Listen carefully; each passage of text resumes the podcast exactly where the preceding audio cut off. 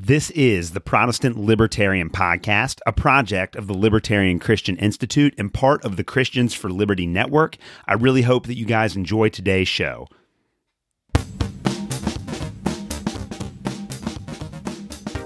All right, guys, welcome to another episode of the Protestant Libertarian Podcast. I got a short one for you today, but I wanted to talk about a very important issue. So, as you all know, earlier in this year, my podcast became a part of the Christians for Liberty Network, which is hosted by the Libertarian Christian Institute. And I wanted to talk today about some of the really good work that LCI does and about how you can support our organization and about some of the other content that we offer. Because I know that there are some of you guys that have been listening to this show since before I joined LCI and have probably never had an opportunity to check it out. I think LCI is doing some really great work, and so I just wanted to give you guys an opportunity to uh, to learn a little bit more about it today. So this won't be very long, uh, and I'm going to put links to our website and uh, where you guys can go to find out more about the work that we do and donate and support all of our great podcast and all of our great content. Again, it's not just podcast. I write articles. We have other people that write articles. There's all kinds of good stuff that's being published on the Libertarian Christian Institute every day, and I hope that you guys can go and enjoy some of that content content. So,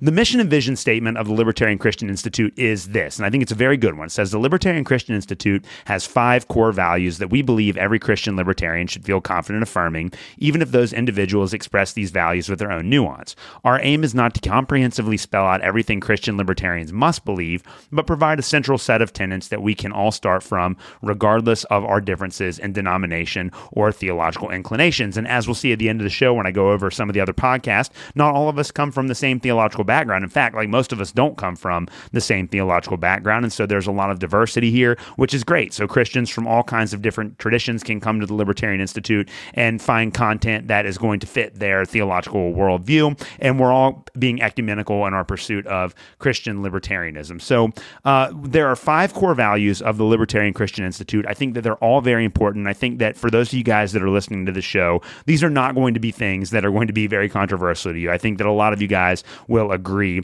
with these statements here. Uh, and again, one of the reasons why I made the decision to join LCI is because I believe in their core values, and I think that we are much stronger together than we are separately. So these core values are really great, and I'm going to give them to you. So the first of the five core values that Libertarian Christian Institute has outlined is this it says Christian political philosophy should be informed by holistic view of scripture, reason, and historical theology. And the explanation is a comprehensive view of the biblical narrative indicates that the church's proclamation of Jesus' lordship is not a mere personal statement of allegiance. It is also an anti imperial declaration that the way of peace comes through Christ's countercultural kingdom of love and service.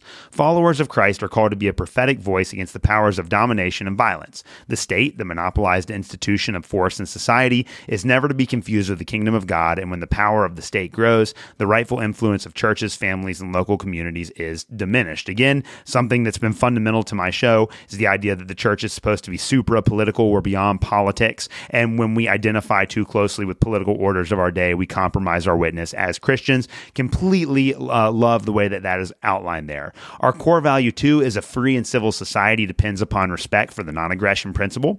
The ethics modeled by Christ in the early church calls us to change the world and build the kingdom of God through service rather than force, through persuasion rather than coercion. The use of political force to compel ethical behavior cannot change hearts and only antagonizes our struggle against sin, death, and evil. Christians must call for repentance from sin and humility and never with violence. As such, a consistently Christian ethic always embodies non aggression. Easy enough. Core value number three individual liberty and the common good are not at odds. As God is intrinsically relational within the Trinity, so also human beings are created to live in community. Sin has marred the communal relationships for which we were created by pitting individuals against God, against one another, and against the earth for which we are called to be wise stewards. Affirming the dignity, worth, and rights of the individual as an image bearer of God is a first step towards restoring authentic, Christ centered community among diverse individuals. Because society is comprised of individuals, a healthy, a healthy society requires healthy individuals. Through voluntary cooperation and respect for freedom, people can join together to trade, innovate, create, collaborate, share, and build a world that simultaneously simultaneously respects the individual and betters our neighbors. What a great vision of libertarianism. It's the idea that we work together cooperatively instead of using force to dominate and oppress each other. I can't think of a more Christian way of thinking about uh, thinking about social relationships there. Core value number four social institutions matter for human flourishing. Humans are created to be social beings, and God's design is that we work together to develop institutions which promote human flourishing. Insofar as these institutions are voluntary, peaceful, and non coercive, human beings possess the God given capacity to solve the worst of problems in the best of ways. Social institutions founded upon mutual cooperation, such as marriage, family, church, organizations, and businesses, are vital for authentic humanity again, we believe in the power of relationships, and I, I, I like that. Uh, I like that statement there. Core value number five: Christian theology affirms the essential tenets of free market economics: respect for private property, voluntary exchange, condemnation of theft, and the value of cooperation and service towards achieving common goals flows naturally from Christian thought and habit. This is what defines capitalism in the libertarian view. Wealth is a tool given by God, and all who possess such, wealth are expected to utilize it for God's kingdom and the good of our neighbor.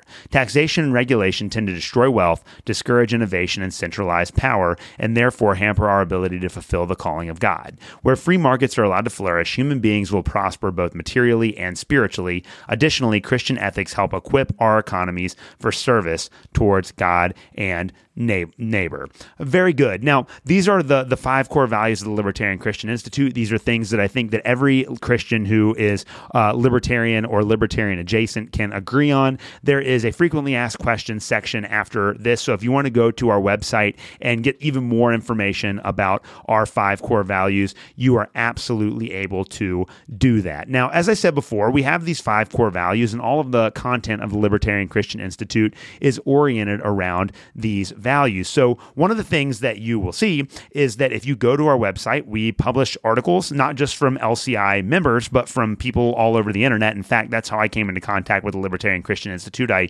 guest wrote an article, and then Doug, the CEO, found my podcast and liked it and asked me to join. Uh, so, there are all kinds of articles that deal with uh, relevant theological and philosophical and contemporary issues. So, if you want good background information or you want more uh, ways of thinking about how libertarian Christianity Christianity works, you can go and check out all of those great articles, and we publish them on a regular basis. We also have a really great podcast network that includes a lot of very diverse podcasts. We have, of course, the Libertarian Christian Podcast, which is kind of like our flagship podcast, which is run by um, our CEO, Doug Stuart. We have the Reformed Libertarians Podcast, which is all about libertarianism from a reformed perspective, and that is with Kerry Baldwin and Greg Baus. A really great stuff, a lot of very dense, uh, very rich, and I, I, I've enjoyed listening to all of their episodes.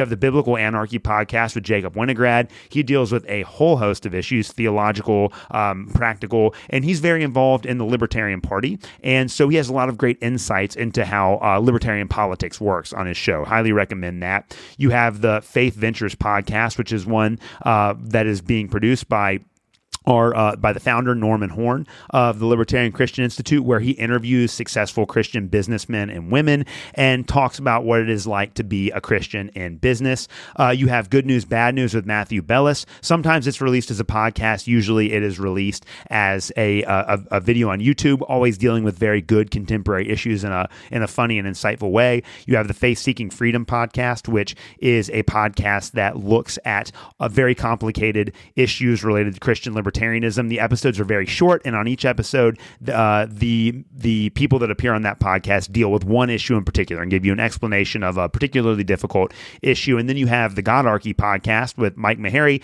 uh, which is no longer uh, in operation, but we have his entire back catalog, a lot of really great content there. And then, of course, you have the Protestant Libertarian podcast, which is the one that you're listening to right now. So we have all of these great podcasts you can go and check out over at the Libertarian Christian Institute. Now, if you go to LCI's website, there's a giant red button in the top right corner that says donate. Uh, and you can click on that if you would like to donate. Now, there are two ways to donate to Libertarian Christian Institute. The first is to become a Libertarian Christian Insider. Uh, and this is you offering a monthly contribution to LCI. And that monthly monthly contribution is going to come with lots of gifts and perks and bonuses that uh, you don't get if you're an if you're not an insider. So if you want more of the if you want some uh, some free stuff to come along with your donation, and if you want to be in the the know about everything that's happening with LCI, become an insider today. I highly recommend it. There are uh, you can give it whatever rate you want, um, and uh, and there are different incentives that come with giving at certain levels. Or if you just want to give a one-time donation to LCI because you believe in what we're doing and you want to throw us a few dollars,